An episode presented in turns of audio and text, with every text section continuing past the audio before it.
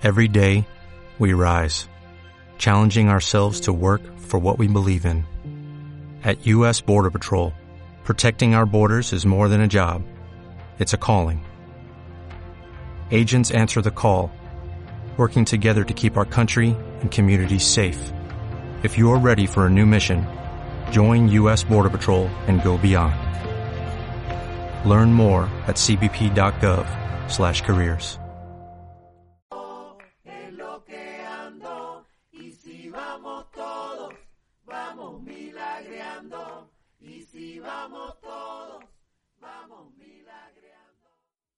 Bienvenidos milagronautas, hoy es 4 de mayo del 2022 y estamos listos para iniciar nuestro programa, Explorando un Curso de Milagros.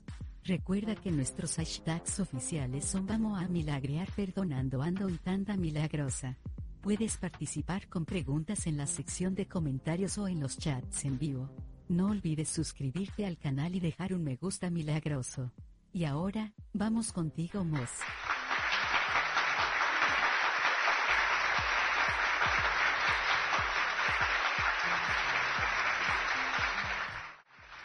Hola, ¿qué tal querida familia de Milagronautas? Gracias por estar aquí, ya estamos totalmente en vivo y a todo color, listos para disfrutar de este programa juntos, juntitos, como no, que es Explorando un Curso de Milagros, un programa que tenemos de lunes a viernes en punto de las 13 horas de México, totalmente en vivo, a través de YouTube, Facebook, Twitter, Twitch, y bueno, no sé, alguna otra plataforma por ahí que se nos cuele. Así que si nos estás escuchando a través del podcast, te invitamos a que participes con nosotros, por supuesto, en todas estas exploraciones totalmente en vivo si te conectas en el canal de YouTube.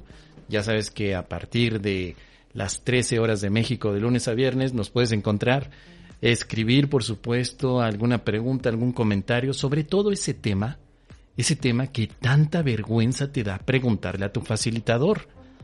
Ese tema lo puedes dejar aquí y aquí lo vamos a explorar todos juntos de la mano del Espíritu Santo y sobre todo con el objetivo de que podamos llevar a la práctica cada una de las lecciones, ejercicios, ideas y por supuesto premisas que tiene un curso de milagros para todos nosotros. Así que antes de que se me olvide, suscríbete al canal, deja un me gusta milagroso y por supuesto compártelo por todos lados, por todas partes.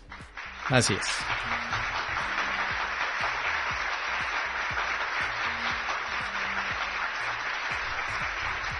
Muy bien. Y ya tenemos varias preguntas, preguntitas, preguntotas. Pregúntame. Ya tenemos aquí varias preguntas que podemos revisar por parte de los milagronautas que nos han estado escribiendo. Con toda confianza nos están escribiendo sobre diferentes temas y eso está muy bien porque necesitamos en muchas ocasiones tener esta revisión con detalle, con más amplitud, ¿sí? Así que muchas gracias por esas preguntas. Nada más déjenme ver porque estoy revisando aquí algo de la configuración. Espero que ya todo esto esté jalando perfectamente. Sí, aquí está esto. Altavoces, perfecto, todo está bien. Bueno, esperemos que las cosas estén bien aquí. Y si no, pues ni modo. No hay mucho que podamos hacer. Vámonos ya, de bolón ping-pong. Tenemos ya una pregunta que nos está dejando nuestra querida Pati Mata. Gracias por estar aquí. Vamos a escucharla. A ver, a Pati, ¿qué nos dice? Restream Bata dicho, YouTube, Patricia Mata, hola Mos, podríamos revisar el libre albedrío. Gracias. Buenísimo tema, claro que sí, podríamos y deberíamos revisar el tema de el libre albedrío. Vamos a revisar en un curso de milagros todo lo relacionado al libre albedrío, porque es una de las preguntas que más nos encanta hacer. ¿Qué es el libre? ¿Tengo la libertad verdadera para poder elegir? ¿Podría hacer las cosas del modo que a mí se me pega la regalada gana? ¿O será que estoy precondicionado a tomar decisiones que ya fueron anteriormente definidas por mi propia mente? ¿Qué será? Si nosotros buscamos libre albedrío, vamos a encontrar la referencia en 10 resultados. En 10 ocasiones veremos que hay estas palabras libre albedrío, incluyendo por supuesto las referencias que se hacen en el índice, pero la primera que tenemos es en la introducción. Primero nos dice, este es un curso de milagros, es un curso obligatorio y solo el momento en que decides tomarlo es voluntario. Tener libre albedrío no quiere decir que tú mismo puedes establecer el plan de estudios.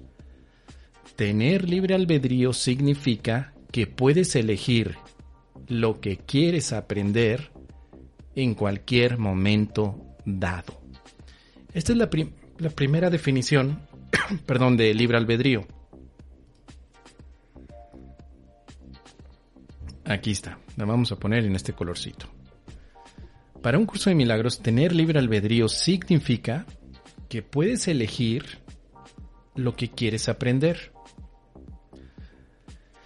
Y esto es en relación al plan de estudios que plantea el curso de milagros, donde en términos generales estamos aprendiendo a perdonar. Efectivamente, el perdón no es algo con lo que nacimos, sino es algo que aprendemos. Y por eso un curso de milagros también se podría conocer como un curso de perdón. Nos ayuda a practicar y vivir este perdón. Eso es un curso de milagros dentro de lo que tendría como significado a nivel pedagógico. Ahora, el libre albedrío es que yo puedo elegir lo que quiero aprender. Yo quiero aprender a perdonar. Quiero aprender a perdonar. Lo que no puedo elegir son los medios ni el plan de estudios del perdón. Por ejemplo, se me indica que para perdonar necesito ver de otra manera no solamente las situaciones del mundo, sino también las relaciones interpersonales en las que participo. Yo no puedo elegir la relación interpersonal. Yo lo que puedo elegir es que quiero aprender en esa relación interpersonal. Ese sería el objetivo del libre albedrío desde un curso de milagros, no desde la filosofía, ni tampoco estoy hablando acerca desde la religión. Desde el curso de milagros, libre albedrío es elegir lo que quieres aprender en el momento que tú lo decidas.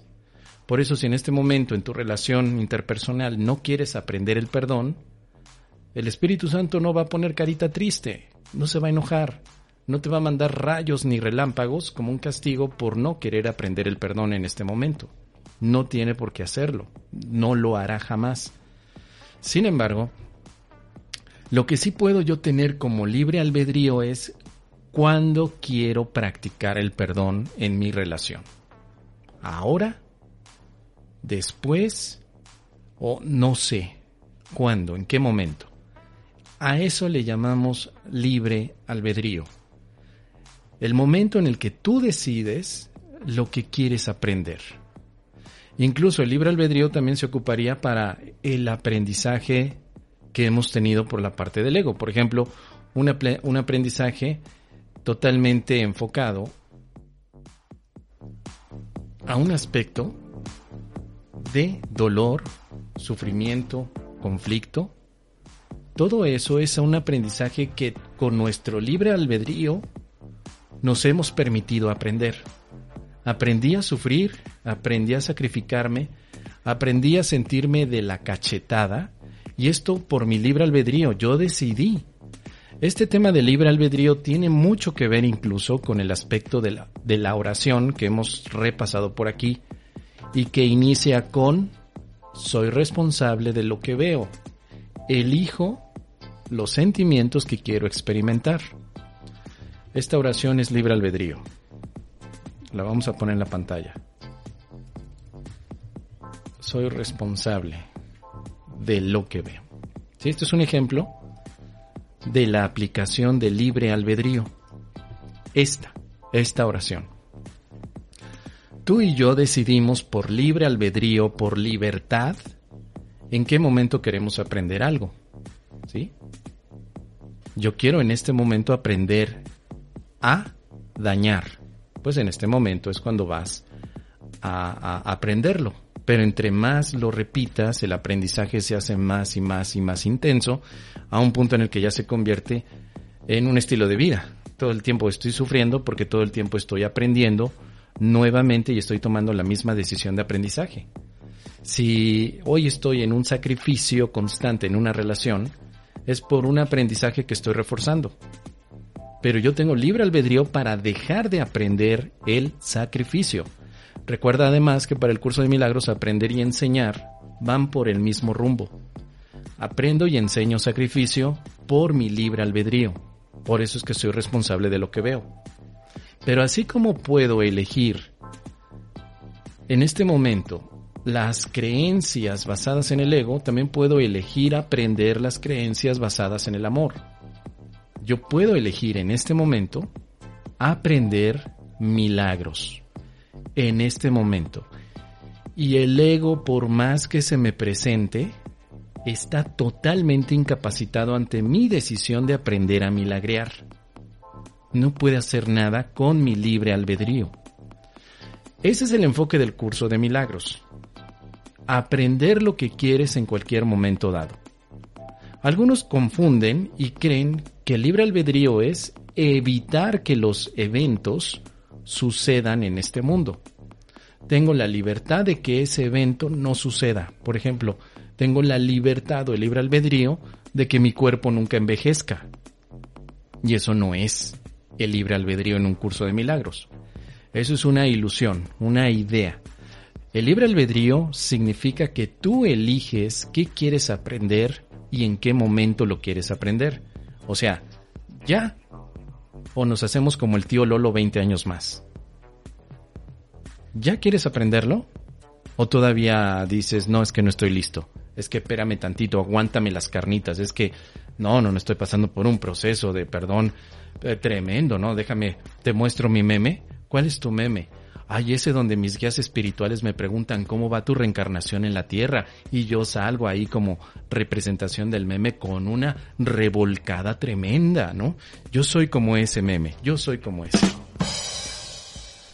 Bueno, le damos un aplauso a ese meme porque siempre creemos que efectivamente nuestros guías espirituales, superiores, maestros ascendidos, ángeles, energías, no sé, astrales, nos están preguntando cómo va tu aprendizaje. Y eso es algo que el Espíritu Santo jamás haría. Porque el Espíritu Santo lo único que te dice es, ¿ya estás listo para aprender o todavía no? ¿Ya estás listo o todavía no? ¿Ya estás listo o todavía no? Todavía no. Bueno, síguete revolcando en el piso. Las revolcadas que nos damos son por cuenta propia porque estamos con nuestro libre albedrío decidiendo aprender y enseñar la revolcada. Esa revolcada en la que dices, ay, es que no sé qué está pasando, porque fíjate que se me juntó el hambre con las ganas de comer, porque de pronto me enfermé, de pronto mi pareja me engañó, y luego mis hijos no me vienen a visitar, y también, ¿no será que Dios nos está dando a todos los que somos guerreros, fuertes, bondadosos y amorosos las peores batallas? No es así. Tú ejerciste tu libre albedrío para verlo de esa manera, pero podrías verlo de otra y decir, en este momento yo lo que ya no quiero aprender es ser un guerrero que tenga que luchar ante las cosas. Yo lo que quiero aprender es ser el hijo de Dios al que se le ha dado todo lo que necesita. Y ahí es donde en realidad las cosas cambian. Así que el libre albedrío tiene que ver con ese punto. Por eso me pareció interesante, porque este tema ya también lo debía, ya lo habíamos comentado anteriormente, que hay que sacarle la grasita al tema. Por eso me gustó que pudiéramos empezar con esta definición que aparece en la introducción. Aquí te dice lo que es libre albedrío y te dice lo que no es. Lo que no es el libre albedrío es establecer tu propio plan de estudios, ¿sí? Por ejemplo, hay personas que dicen, fíjate que mi libre albedrío es que yo no voy a aprender esta lección con Archibaldo, porque soy libre de no aprender con Archibaldo. Y no, mijito, ahí ya nos confundimos. Esa lección la tienes que aprender en una relación, ya sea con Archibaldo o con Austreberto o con Heriberto, con Herculano. De nada te va a servir cambiar al personaje si no has aprendido la lección. Nada, mejor quédate ahí con el Archibaldo y aprende la lección de perdón.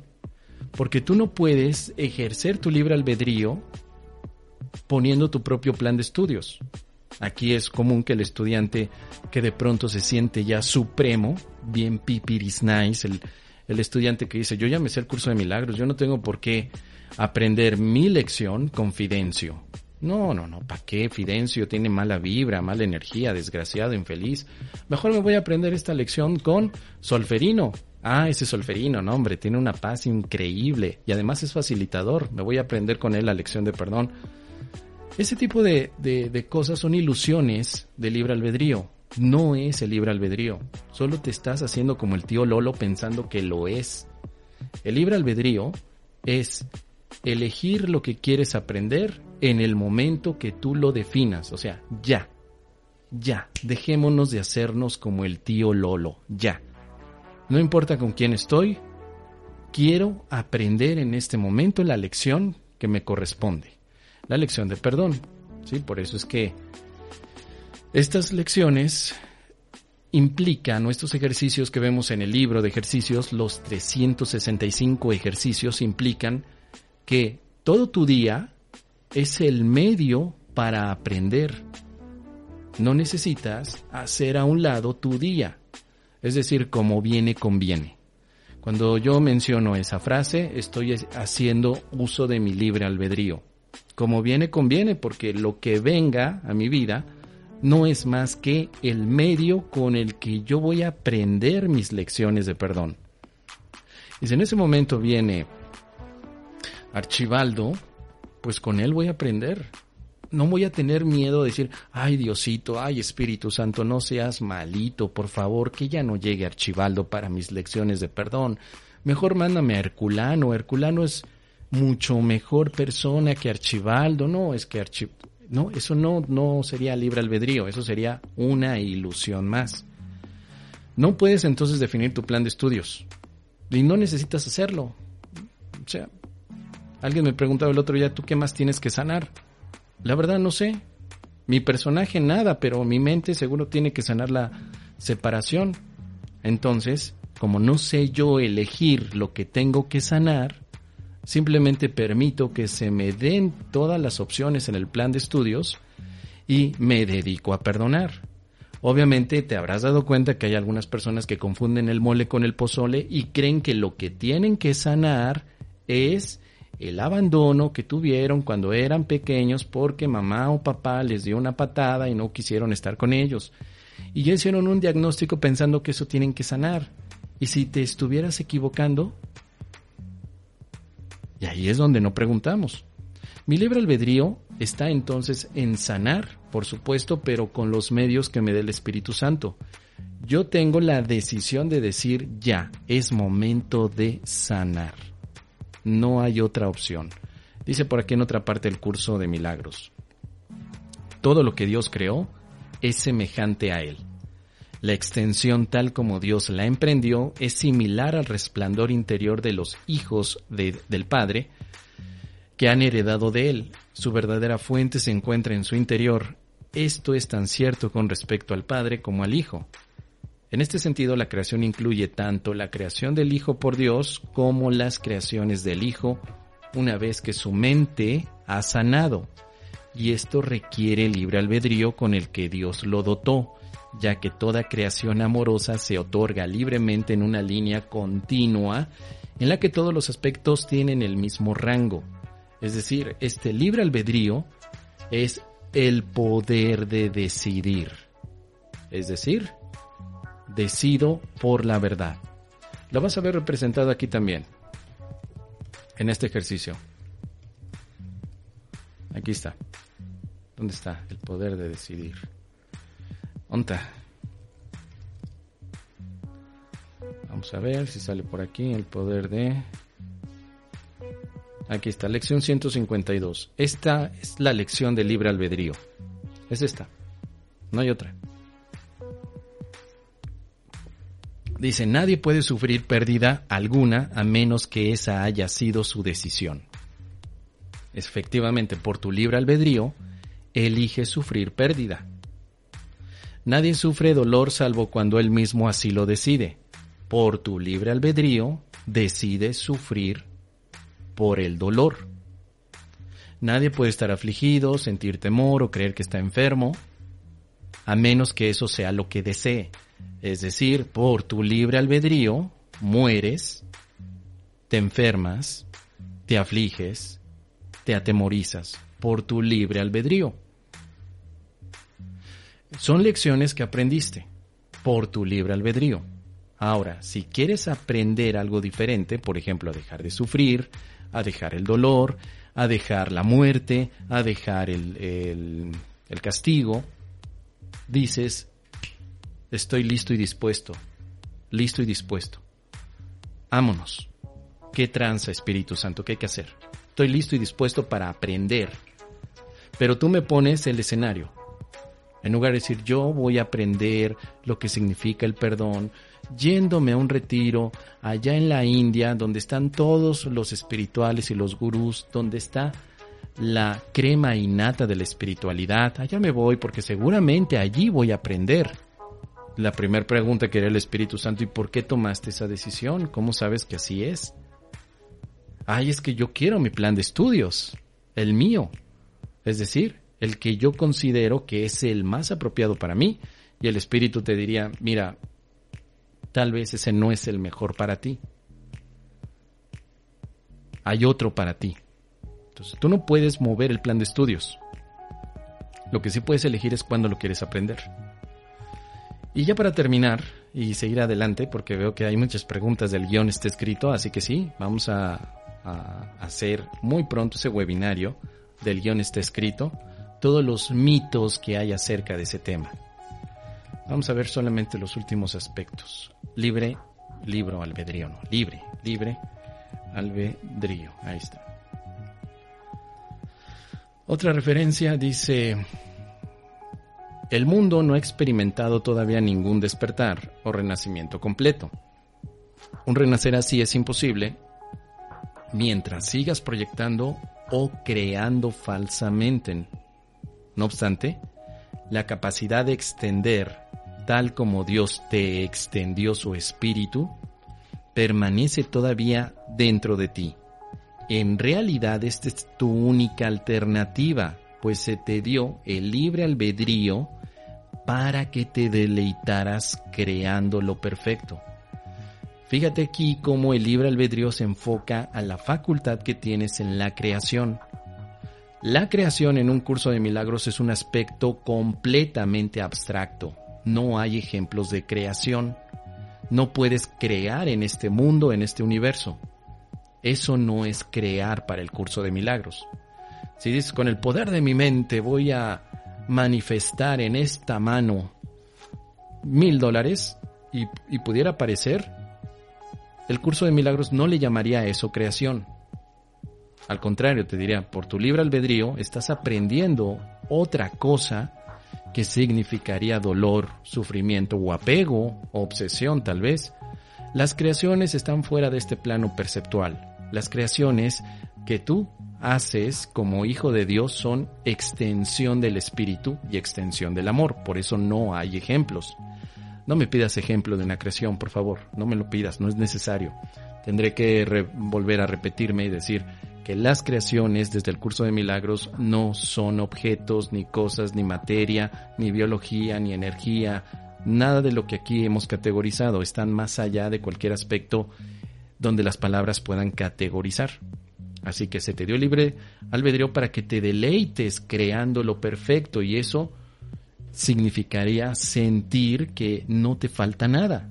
O sea, lo más parecido a esta creación de la realidad o extensión de la creación de la realidad es ese estado en el que sientes que no te falta nada.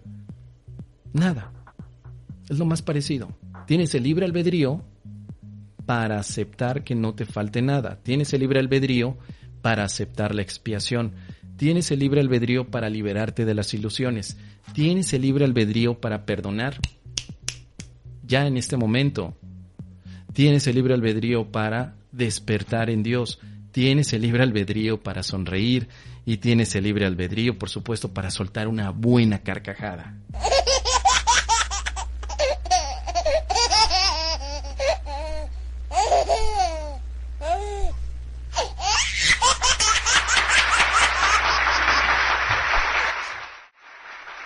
Ahí está, espero que te haya sido de utilidad, querida Patti, ya me contarás. Vamos a dejar el tema por ahí, porque si no, no alcanzamos a contestar las demás preguntas y luego se me están pasando y se me pasan y se me pasan y se me pasan y siguen pasando y ya. Ya me comentarás, querida Patti. Vamos a escuchar la pregunta de nuestra querida Carmen Santis. Restreambat ha dicho, YouTube, Carmen Santis, MOZ. La lección de hoy 124 en el párrafo 3, habla de los personajes que vinieron, que estamos y los que vendrán, si no hay ni pasado ni futuro en el sueño. ¿A qué se está refiriendo este párrafo?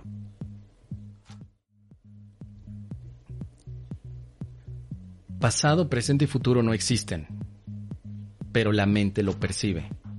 Y como la mente cree y sigue engañada pensando que hay pasado, presente y futuro, también cree que hay personajes que fueron, están y llegarán. A eso se refiere, querida Carmen. Pero vámonos de todos modos a verlo. 124, ¿sí es la 124? Creo que sí, 124. El párrafo, me dijiste que es el párrafo número 7. Ah, no, párrafo 3. Este es este de aquí, ¿no? Párrafo 3. Lo que recibimos es el eterno regalo que hemos de dar a aquellos que han de venir después, así como a los que vinieron antes o a los que estuvieron con nosotros por algún tiempo. Y Dios, que nos ama a todos con el amor equitativo con el que fuimos creados, nos sonríe y nos ofrece la felicidad que dimos. Este momento, querida Carmen, no existe. Para el curso, este momento, este día 4 de mayo del 2022, este día no existe. Pero sería absurdo que fuéramos diciéndole a la gente, hola, buen día, pero este día no existe. La mente cree que existe, por eso lo percibe. La mente cree que hay personajes que llegaron, personajes que están ahora y personajes que llegarán. La mente no acepta todavía que pasado, presente y futuro son ilusiones. Así que no vamos a luchar con la mente. No le vamos a dar de cachetadas al estilo Will Smith a la mente porque todavía no acepta que el tiempo es una ilusión. Sino que vamos a ser bondadosos con la mente y vamos a perdonar y dar el regalo a todos aquellos que han llegado, que están y que llegarán. ¿Qué regalo les vamos a dar? Pues el regalo del perdón, porque, spoiler, el perdón tampoco existe y el curso de milagros es un regalo de perdón. Pero todavía, si rizamos el rizo, todavía esto se pone más candente. Los milagros tampoco existen, porque estudiaremos un curso de milagros si los milagros también son ilusiones. ¿Tú sabías eso? ¿Que son ilusiones? Nunca son reales los milagros. Los milagros simplemente representan un pensamiento, pero como toda ilusión termina. Así que, si no hay pasado ni futuro en el sueño, tampoco hay realmente milagros en el sueño, ni tampoco hay realmente perdón. Todo esto se traduce a un pequeño juego. Estamos jugando, querida Carmen. Le decimos a la mente, ¿crees que esto es real? Bueno, sí, mijito, vamos a jugar. Está bien. ¿Tú crees que es real? Perfecto, vamos a jugar. ¿Qué crees que es realmente? No, es que fíjate que llegó mi abuela antes y murió mi abuela. Bueno, no pasa nada. Tu abuela no existe, pero está bien, queridamente. Si tú crees que existe, no pasa nada, vamos a jugar. Dale el milagro a tu abuela. Dale el perdón si quieres, dale la paz, bendícela. ¿Ya? ¿Estás más tranquila? Sí, la mente te dirá, ya estoy más tranquilita. Muy bien. Y de tanto practicar el perdón, un día de estos la mente dice, Ya me di cuenta que no existía el tiempo. Perfectamente, hemos terminado con el juego, ahora sí a despertar. Ese es el tema del perdón, por eso no se puede entender a veces el perdón cuando hacemos un cambio súbito del perdón religioso con el perdón milagroso. Porque el perdón religioso quiere perdonar realidades, personas, gentes, bueno, gente que está ahí dentro de nuestra experiencia como si fuera verdaderas. Y el perdón milagroso no perdona cosas reales, perdona un juego ilusorio que tu mente cree que es realidad. Estamos ayudándole a la mente a darse cuenta que todo esto es una falopada, una magufería o una fantasía o ilusión. Mente, estás durmiendo, así que mientras esto sea un sueño, en el sueño parece suceder el pasado, presente y futuro. En este sueño vamos a perdonar para que después te des cuenta que no era necesario perdonar, ¿no? ¿Para qué? Solo te habías quedado dormida, despierta, y de esa manera podrás tener entonces el acceso a la verdad. ¿Qué te parece?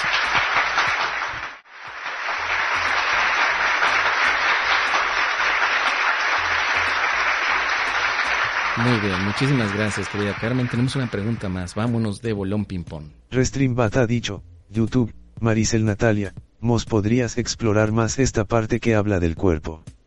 Donde dice, el mejor uso que puedes hacer del cuerpo es utilizarlo para que te ayude a ampliar tu percepción. Página 16 del texto. Claro que sí, Maricel, vamos a buscar esta página. Pero, oh sorpresa, no puedo porque en la versión electrónica no hay paginación. No hay paginación. ¿Qué hago? Bueno, no hay problema. Lo puedo buscar por las palabras. Recuerden que si me quieren dar alguna referencia, no me la den por página porque, pues no, mi libro electrónico no tiene paginación. El cuerpo es ampliar tu percepción, vamos a buscarlo así. Ampliar tu percepción.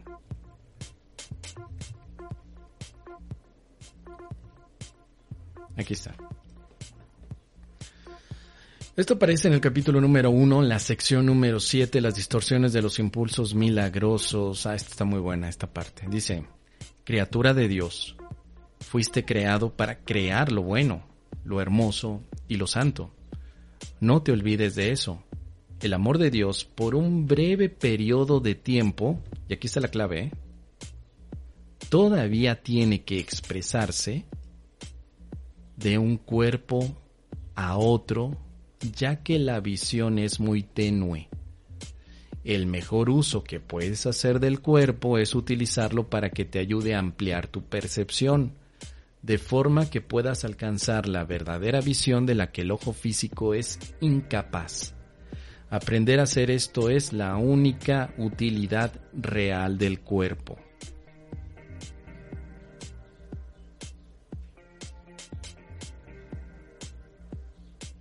Ahí te va. ¿Qué significará hacer del cuerpo un uso que nos permita ampliar la percepción? Voy a empezar primero por lo que no es. Primero por lo que no, para después irnos a lo que sí.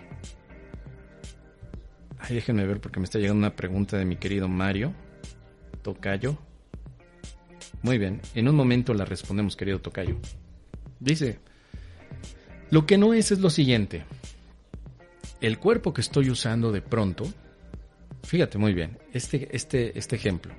Resulta que yo por la mañana me despierto muy contento, muy alegre, muy feliz y tan contento que me pongo a hacer mi práctica de meditación. Me siento como el amado Hijo de Dios. Que hijo de su mal dorme, o sea, nada me quita la paz, nada, estoy tan feliz y tan contento escuchando mis podcasts de meditación, escuchando al Merayo con sus meditaciones, no hombre, ay ese Merayo, una chulada de maestro, mira nada más con cuánta claridad te dice las cosas de ese Merayo, ay cómo me lo perdí ahora que vino a México, de haberlo sabido hubiera hecho todo lo posible por ir, Bueno, ese Merayo me hace pensar en tanto, bendito sea, pero qué feliz estoy, muy contento. Bueno, ya, después de haber escuchado mi meditación de Merayo, me paso a la de los pajaritos, del Pellicer.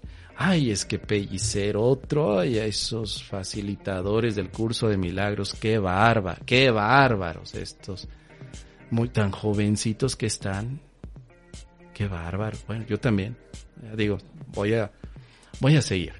Ya estoy entonces en un estado de una paz absoluta y perfecta, que de pronto digo, bueno, pues es momento de hacer limpieza en la casa, voy a sacar la basura que tengo aquí acumulada, me la voy a llevar, listo, las bolsas de basura, abro la puerta de la casa y cuando voy a dejar en el bote del basurero mi basura, ¿qué crees que me encuentro allí? La basura de Archibaldo, el vecino que tengo a un lado, y sé que es su basura porque él siempre se pone a tragar las pizzas familiares y además se tumba toda una botella de 3.5 litros de Coca-Cola. En ese momento digo, hijo de su mal dormir, no es justo. ¿Qué le pasa a este infeliz? ¿Está idiota o qué le pasa? Él tiene su lugar de basura. ¿Por qué entonces tiene que poner su mendiga basura fuera de mi casa? En ese instante empieza la sangre a hervir. Se me olvida el Merayo, el Pellicer, el Michel Gaimard, el Nicarández, la Susana Ortiz, el José Luis Molina, bueno, toda la pandilla de divulgadores. Se me olvidan. Y lo único que me acuerdo es de que tengo que usar a mi cuerpo como una máquina de matar. Y ahí es cuando voy y le toco a la puerta así. Ábreme, infeliz. Ábreme, hijo de la chingada. Ábreme. En ese momento abre la puerta a mi vecino Archibaldo y lo primero que hago es darle un golpe al Archibaldo y decir, infeliz, desgraciado, fíjate lo que hiciste. Ya me tienes hasta la Mauser con tu poca manera de hacer las cosas.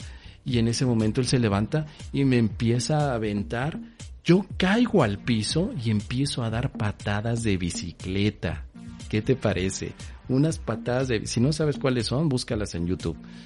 Y le pego al Archibaldo. Detengo la historia allí. Vamos a detenerla. ¿Cómo usé mi cuerpo ahí? No para ampliar mi percepción, sino para tenerla cerrada. En el momento que veo la basura, mi percepción, mi interpretación, que es lo mismo, está cerrada en que Archibaldo es una mala persona, es injusta y merece unas patadas en los wifis y patadas de bicicleta en los wifis, porque duelen más. Mi percepción está cerrada. Estoy usando mi cuerpo para mantener mi percepción cerrada, porque voy a usarlo como un método de ataque, como un arma letal, como decía la Dame, es que mi cuerpo es un arma letal. Ahí tienes un ejemplo de cómo es utilizar al cuerpo como algo contrario a lo que el Espíritu Santo nos dice. Ahora, vamos a rebobinar la historia y vamos a suponer que en ese instante que yo veo la basura antes de irle a pegar y darle unas patadas de bicicleta al Archibaldo, vamos a detenernos. Y en el momento que veo la basura y digo, hijo de su mal dormir, pero a ver, ¿qué dice el curso de milagros? Vamos a detenernos. ¿Qué dice? El amor de Dios por un breve periodo de tiempo. Bueno, es más, es como si escuchara de pronto la voz del Espíritu Santo. Yo le diría, Espíritu Santo, ¿qué dice el curso de milagros acerca del cuerpo? Y escucho la siguiente voz. El amor de Dios por un breve periodo de tiempo todavía tiene que expresarse de un cuerpo a otro, ya que la visión es aún muy tenue. El mejor uso que puedes hacer del cuerpo es utilizarlo para que te ayude a ampliar tu percepción, de forma que puedas alcanzar la verdadera visión de la que el ojo físico es incapaz. Aprender a hacer esto es la única utilidad real del cuerpo. Ok. Practico mi mantra. calmantes montes, elefantes pintos, relaja la raja, porque se me arruga la verruga. Ok, gracias. No voy a ocupar este cuerpo para mantener mi percepción cerradita, sino que quiero ver de otra manera. Así que en lugar de tocar a la puerta, esperando que él salga para darle una patada de bicicleta, lo único que voy a hacer es tocar a la puerta y decir: hola vecino, ¿hay algo en lo que te pueda ayudar? Y Archibaldo me ve y me dice: Mos, vecino, claro que sí, tengo un problema tremendo, fíjate que mi tía está enferma, ¿me puedes ayudar? Y yo en ese momento digo: nunca se me hubiera ocurrido que en este momento Archibaldo tuviera un problema. Solo sentí el deseo de preguntarle si lo podía ayudar. Utilicé mi cuerpo para comunicar el amor de Dios, porque lo primero que Dios hace es decir: ¿te puedo ayudar? ¿Hay algo en lo que te puedo ayudar? Entonces ahora utilicé mi cuerpo para ampliar mi percepción de las cosas. No había visto que Archibaldo estaba preocupado, quizá iracundo, porque tiene a un familiar enfermo en casa. Si yo me hubiera ido utilizando a mi cuerpo como un arma de ataque, como ya te lo conté en la primera parte de la historia, pues le doy golpes, él me da golpes, y jamás me entero que él estaba estresado porque está preocupado porque tiene un familiar enfermo. Ese es el mejor ejemplo que te puedo dar, querida milagronauta, sobre el aspecto relevante de cómo ocupar el cuerpo. Querida Maricel, con este ejemplo queda claro, porque más de explicarte de una forma teórica, quise hacerlo con una pequeña historia. Si es así, déjamelo saber, y si no, pues profundizamos un poco más.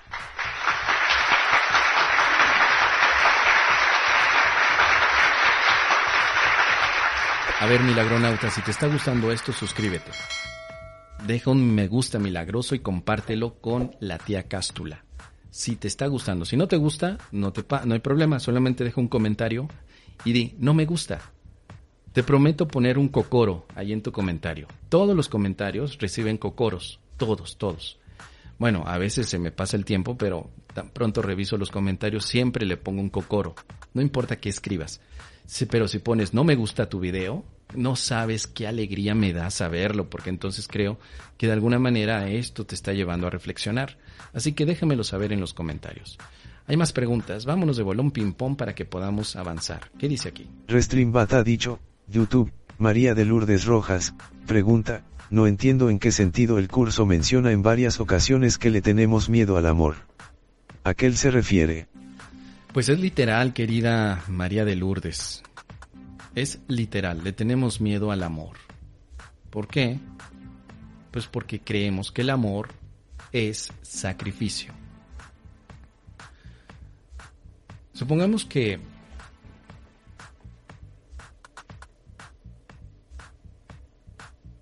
estoy pensando en un ejemplo. A ver, vamos a ver. Hay varios, pero primeramente vamos a ver un contexto muy rápido. Miedo al amor.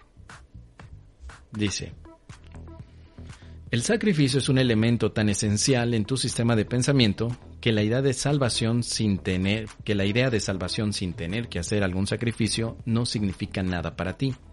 Tu confusión entre lo que es el sacrificio y lo que es el amor es tan aguda que te resulta imposible concebir el amor sin sacrificio. De lo que debes darte cuenta es de lo siguiente: el sacrificio no es amor. Solo con que aceptaras esa idea, tu miedo al amor desaparecería.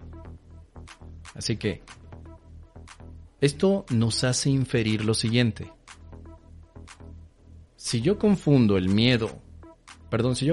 amor con sacrificio, cuando yo pienso en sacrificio, siento miedo. Así que tengo miedo al amor porque creo que el amor es sacrificio. Si yo desconecto la idea del sacrificio y la del amor, entonces ya no tendría miedo al amor. Es decir, no le tengo miedo al amor real, sino le tengo miedo a la distorsión del amor surgida por la confusión de que es sacrificio. Ahí está. Esa sería la línea de pensamiento. Dice después, más adelante, ¿no te gustaría poder pasar del miedo al amor? Claro que sí. Totalmente de acuerdo. Más adelante, la atracción de la culpabilidad hace que se le tenga miedo al amor, pues el amor nunca se fijaría en la culpabilidad en absoluto. ¿Ok? Entonces, se me da más información. Tengo miedo al amor por la atracción de la culpa. Es decir, me encanta sabrosear a la culpa. Me encanta ver culpables y entonces tengo miedo a amarlos. No quiero amar al culpable. Le tengo miedo al culpable. Pero el culpable en realidad no existe. Solo estoy viendo una máscara de culpabilidad, pero no existe el culpable. Entonces, eso de que yo me ponga a amar a los demás me da miedo. Qué miedo amar a ese fulano que violó a las niñas. Qué miedo amar a ese político corrupto que nos roba dinero. No puedo amarlo porque es culpable. Entonces tengo miedo a amarlo porque me atrae la culpa. Es decir, la mente quiere amarlo, pero al ser atraída por la culpa, evito amarlo. Así que ya tenemos una segunda indicación. Primero, tengo miedo al amor porque confundo el amor con sacrificio. Y segundo, tengo miedo al amor porque me atrae la culpa. Ya tenemos dos motivos o dos razones por los cuales le tenemos miedo al amor. Siguiente. ¿Qué hay más acá? Más por acá, ¿qué encontramos?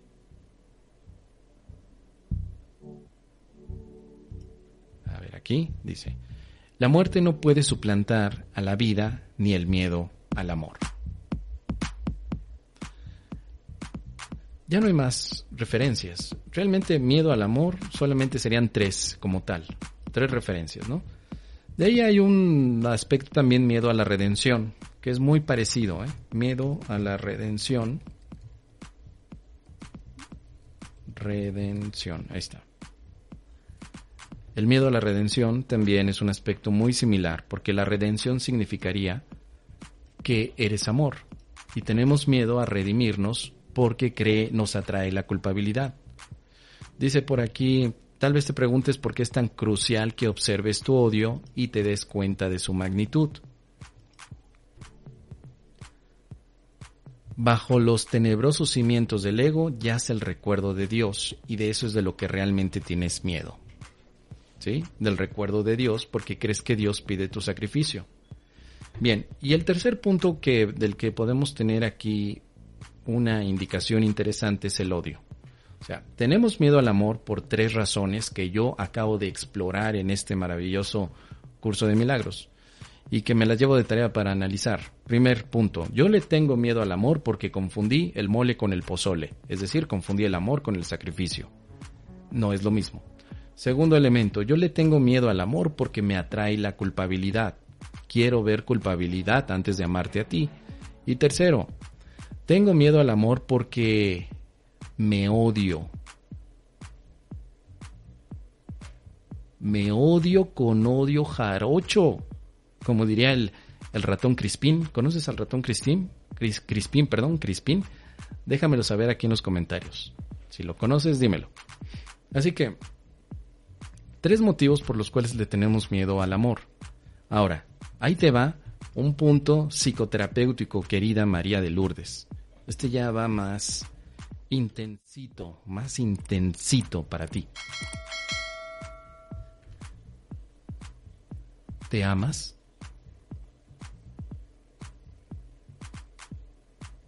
¿Te amas? Y no es lo mismo decir, bueno, yo creo que sí. Yo digo, como todos. Creo que a veces. Pues sí, ¿no? Sí. No es lo mismo decir eso que ¿te amas? Claro. Me amo porque soy amor. Eso ya es un cambio radical. Radical. Decir, claro que me amo y la razón es que soy amor. Pero cuando decimos, bueno, yo creo, yo considero, yo me imagino, yo siento que sí, no lo sé, puede ser, tal vez, no sé, creo que sí me amo, o bueno, como tú.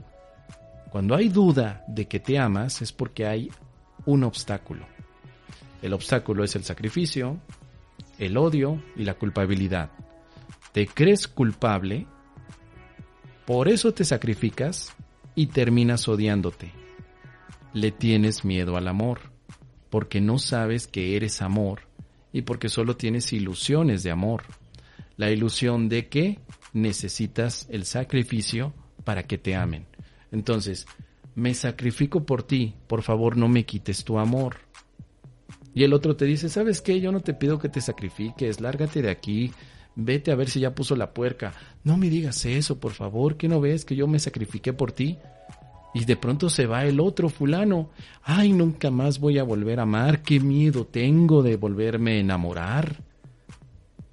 Yo no nací para amar, nadie nació para mí. Tan solo fui un loco soñador no más.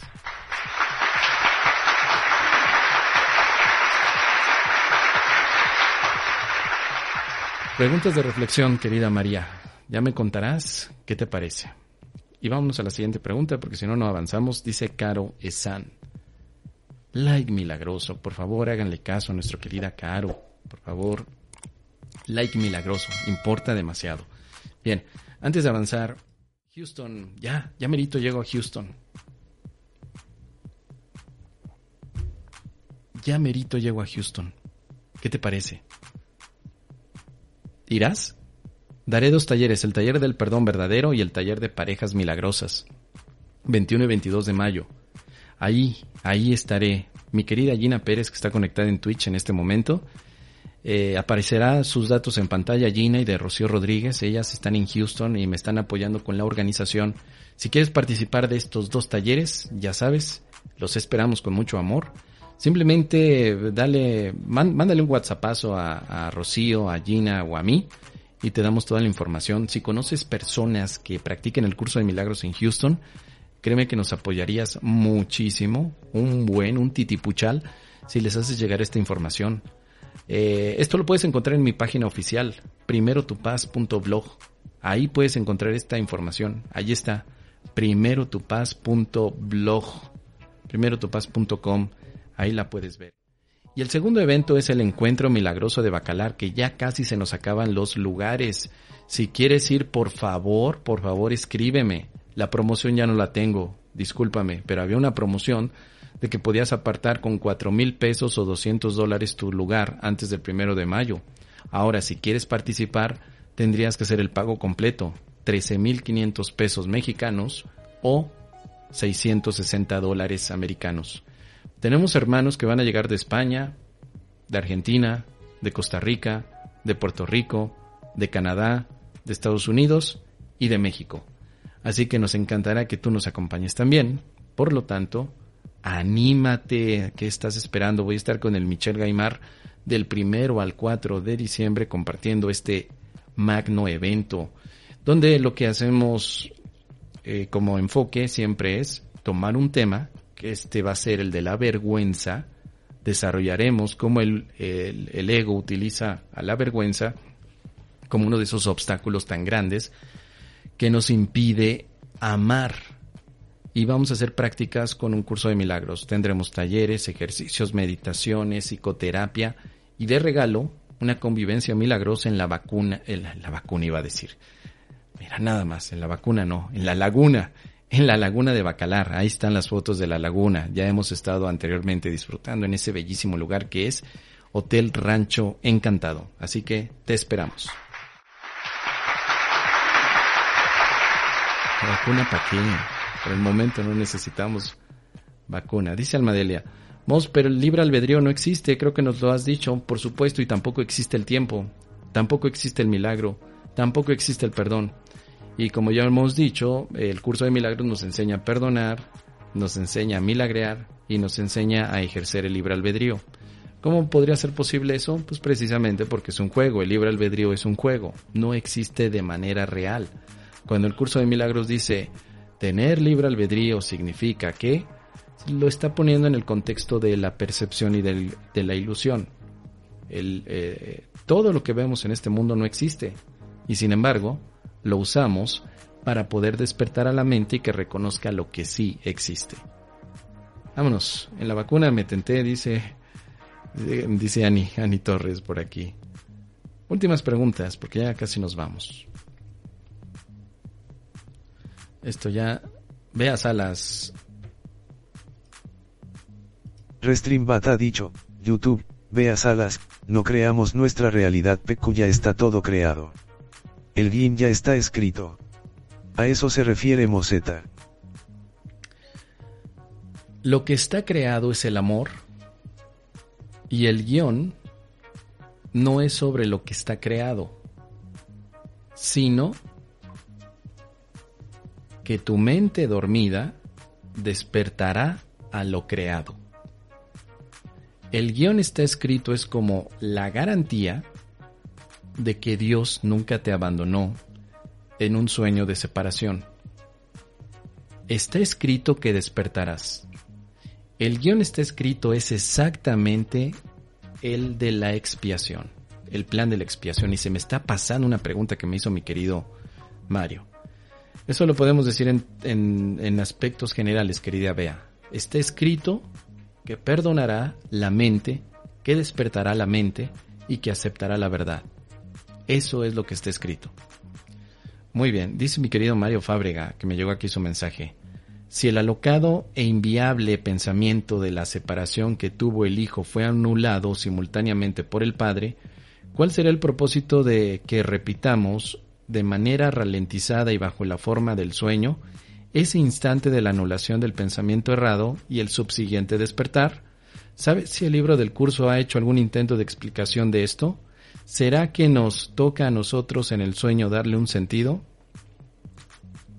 Sí, el curso de milagros ya lo describió, querido Mario. Mira, primero, ¿cuál es el propósito de que repitamos de manera ralentizada? Ahí te va.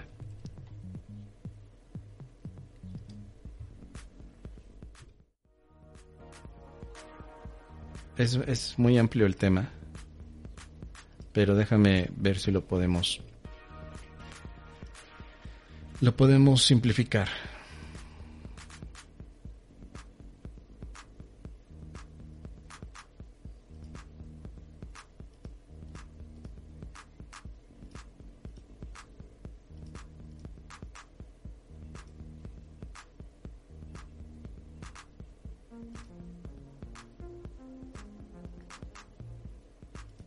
Vamos a ver si lo encontramos. Es que tus preguntas son muy amplias, querido, para responderlas en 2 minutos. Estoy viendo si podemos encontrar una referencia.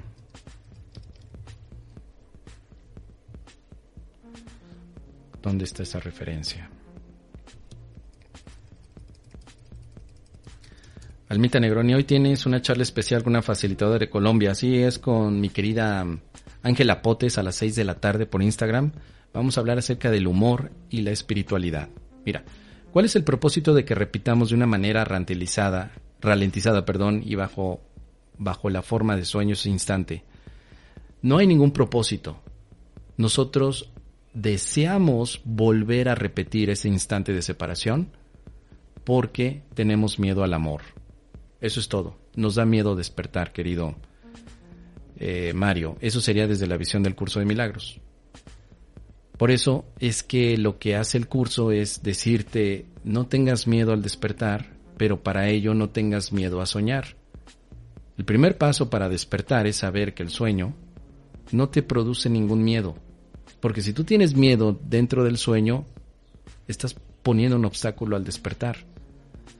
Porque ese miedo no es más que una atracción que sientes ante lo que significaría la realidad. Es decir, confundimos el sueño con la realidad y por eso siento tanto miedo. Cuando nosotros sabemos que efectivamente la mente sueña, decimos, la mente despierta también, porque tiene la facultad del despertar. Es un tema metafísico, absolutamente. en el cual nosotros empíricamente no podemos participar, porque empíricamente simplemente vemos que pasan los años y los años y los años, nuestros cuerpos se gastan y que las relaciones también van transformándose empíricamente, pero a nivel racional hay una parte de nuestra mente que dice, esto ya lo tuve que haber pasado, ¿por qué lo estoy repitiendo otra vez? Ahí es donde nosotros podríamos decir, ¿y por qué no? No importa. Si yo creo que efectivamente el guión está escrito donde voy a despertar, esta última vuelta me la tomo de una manera más apropiada y más amorosa. El propósito de que repitamos no es el propósito que Dios nos dio. Dios no nos dio el propósito de repetir el sueño.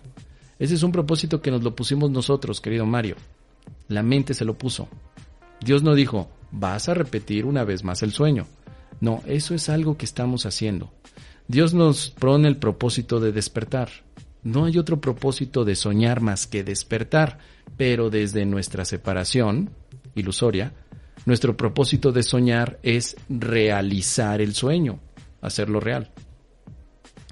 He querido encontrar algunas de las indicaciones en el curso, pero no recuerdo exactamente dónde habla de que esta es la última vez que pasaremos por este lugar en el que estamos repitiendo una lección que todavía no se ha aprendido, pero que tenemos una nueva oportunidad de aprenderla.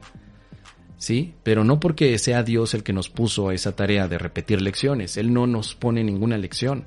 Esto es algo que nosotros hacemos por nuestra propia cuenta porque nos sentimos atraídos al sueño. Pensamos que el sueño es más interesante que el despertar. Así que el propósito lo hicimos nosotros. Quitemos el propósito al sueño del sufrimiento y reflejemos en el sueño el propósito del despertar. Por eso se nos enseña a pensar como lo haría una mente despierta. Es decir, nada de lo que veo significa nada. Después, ¿sabes si el libro del curso ha hecho algún intento de explicación de esto? Sí, es lo que todo lo que te acabo de decir lo he tomado desde el curso de milagros. ¿Será que nos toca a nosotros en el sueño darle un sentido? No, a nosotros no. Si tú le das un sentido al sueño, ¿cuál podría ser? Ser la mejor persona, ser el mejor estudiante del curso de milagros, ser el mejor carpintero, ser el curador, el chamán, ser el hijo de Pancho Villa. ¿Cuál sería el propósito que tú le des? La filosofía nihilista plantea mucho ese aspecto. Tú dale significado a la vida, dáselo tú porque no la tiene. Como estudiantes del curso de milagros tenemos que ser cuidadosos con el aspecto nihilista. Un practicante del curso no es nihilista, no pone su propósito al sueño, no lo pone, sino que acepta el propósito que el curso de milagros le pone al sueño, el cual es perdonar, nada más. El curso de milagros te diría, el único propósito que tiene tu sueño es usarlo como práctica de perdón. Entonces, mi única función en el plan de la expiación es perdonar el sueño. No tengo otra cosa que hacer. ¿A qué te dedicas? A perdonar el sueño. Perdonando ando. No hay más. No tomes entonces tú un propósito independiente de lo que el curso de milagros te ofrece. Como practicante, porque si aquí alguien no practica el curso de milagros y es un estoico, pues entonces tal vez le puede poner el propósito al sueño que se le pegue la gana. Y está bien, respetable, pero como estudiantes del curso, nosotros no ponemos propósitos al sueño. Yo no le puedo poner un propósito a este sueño por mi cuenta. Mejor acepto el propósito que el Espíritu Santo me ofrece, que es perdonar. Es decir, saber que lo que estoy viendo no tiene significado y que por lo tanto cuando yo toco a la puerta de mi querido Archibaldo, estoy allí únicamente para ser útil. El propósito que me propone el curso de milagros es perdonar a través de la utilidad, ser útil, dar amor, dar milagros, ser ese punto de conexión a la expiación con los demás, con mis hermanos. Es la relación santa, por ejemplo. El propósito de la relación santa es hacer de este sueño una oportunidad para recordar que la santidad se mantiene en mí sin importar que estoy soñando. Entonces, ¿qué propósito tiene este sueño? La santidad, en este sentido, que significa también la experiencia del perdón, la experiencia de la relación, porque al final las relaciones interpersonales en este sueño no son reales. perdón, pero la relación que tengo con Archibaldo no es real a menos que la santifique. Así que mi propósito no es tener relaciones significativas, sino más bien recordar la santidad que tiene la mente. Y la santidad ya sabemos que es un aspecto y una cualidad de la realidad. La mente es santa porque Dios es santo y porque la creación es santa. Pero una persona no es santa, por supuesto que no. No puedo yo darle entonces un significado de realidad a las cosas que veo en el sueño, pero sí un significado de santidad que está en mi mente, ¿sí? En términos conclusivos podemos decir que el propósito que el Curso de Milagros me plantea para dar a este sueño, del cual no tiene ningún tipo de significado, es el perdón. Y mira, ya llegó la iluminación, la luz ha llegado, eso viene en el mundo real. Ya está, ya está, ¿ya ves? No era cosita de echar un poquito de paja para que pudiera llegar este tema. Lo puedes encontrar aquí, querido. Mira, aquí está la explicación. En las últimas lecciones hay una pregunta que dice qué es el mundo real, qué es el ego, qué es la creación, qué es el juicio final, el segundo advenimiento. Aquí está, la pregunta 8. El mundo real es un símbolo como todo lo demás que la percepción te ofrece, pero es lo opuesto a lo que tú fabricaste. Un mundo a través de los ojos del miedo, eso fue el sinsentido del mundo, pero ahora el mundo real te ofrece una contrapartida porque hay una mente pacífica. El objetivo de este sueño entonces es verlo como el mundo real. Real en el sentido de que el pecado y la culpabilidad ya no tienen relevancia. El objetivo de este sueño es no ver culpabilidad ni pecado. Ese sería. Ahí está, lo puedes encontrar en esta sección. Déjame ver en qué otra parte más. El mundo real. Tal vez el mundo perdonado también. Lo puedes encontrar como mundo perdonado. El mundo perdonado es el significado que el Espíritu Santo le da al sueño.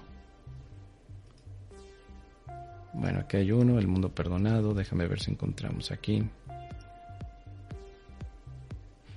Mira, Cristo ha soñado el sueño de un mundo perdonado.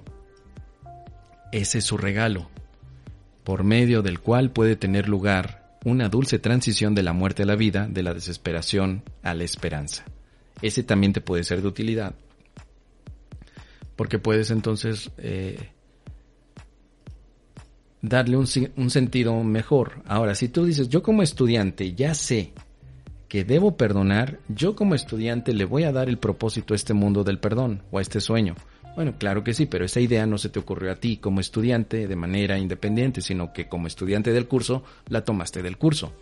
Y estás tomando entonces el propósito que tiene un curso de milagros sobre el perdón en esto que llamas sueño, vida ilusoria o mundo imaginario. Por supuesto, yo le estoy dando el sentido a este mundo del perdón, porque el objetivo al final representará, por supuesto, un aspecto de perdón. Así es. Y en ese sentido creo que te puede ser interesante las referencias que por aquí te estoy comentando. Ahí lo dejamos, querido Mario, querido Tocayo. Un gran abrazo hasta Panamá, que siempre nos apoya nuestro querido Mario. Y bueno, yo creo que vamos a terminar ahí, ya es importante terminar. Dice Carmen Victoria, el guión ya está escrito, cada situación, experiencia o aparente cosa está sucediendo, elijo verlo como oportunidad de aprendizaje para elegir de nuevo, para verlo de otra manera, Mos. El guión está escrito significa que tú verás de otra manera. Elegir verlo de otra manera no es el guión, es el libre albedrío, ¿sí? Tengo la libertad de ver esto de otra manera. Ejerzo mi libre albedrío, pero está escrito que lo veré de otra manera. El guión está escrito, es como a wifi perdonaré. Y libre albedrío es elijo perdonar ahora, no en otro momento. Listo, ¿qué más? ¿Qué más? Hoy tienes una charla. Así es, como nos está diciendo Almita Negroni. Recuerden, hoy estoy con Ángela Potes. Ángela Potes ahí dentro de Instagram a las 6 de la tarde. Vamos a hablar acerca de humor en la espiritualidad, porque ya sabes que es un tema que nos gusta. Eso de que a veces pensamos que ser espirituales es lleno de rituales, lleno de chunches esotéricos que nos colgamos por todas partes, ¿no? Tengo que poner mi bandita electromagnética y además cortarme el cabello de una manera específica para que no se me vayan a pegar las malas vibras de los pleyadianos. No. Aquí el buen humor juega un papel importante dentro de la espiritualidad porque implica que no te tomas tan en serio las cosas. Incluso el hecho de que algo esté sucediendo no tiene por qué llevarte a un punto de conflicto y de cara de papa y de enojo. Una buena dosis de humor ayuda a que las cosas se aligeren, y en un camino espiritual es súper necesario el llegar a un aspecto de esta libertad, de esta liberación, de no verlo todo tan cerrado, sino más bien como una expresión de alegría, de diversión y de juego. Así me gusta verlo de esa forma. Nos vemos entonces, queridos milagronautas. El día de mañana estamos otra vez con la exploración. Mañana toca explorar oraciones. Déjame saber en los comentarios qué oración del curso de milagros quieres que exploremos juntos. Y haremos también la práctica de cómo orar con un curso de milagros. Déjamelo por ahí. Dice Ana María que el Hijo de Dios nunca se olvide de reír, ni de sonreír, por supuesto. Y nos vemos hoy en la tarde a las 6 de la tarde, hora local de México y de Colombia. Voy a estar ahí con mi querida Ángela Potes. Conéctate por Instagram. Ya luego la descargo y la pongo en YouTube. No sé cuándo, pero después. Así que nos vemos prontito. Chao.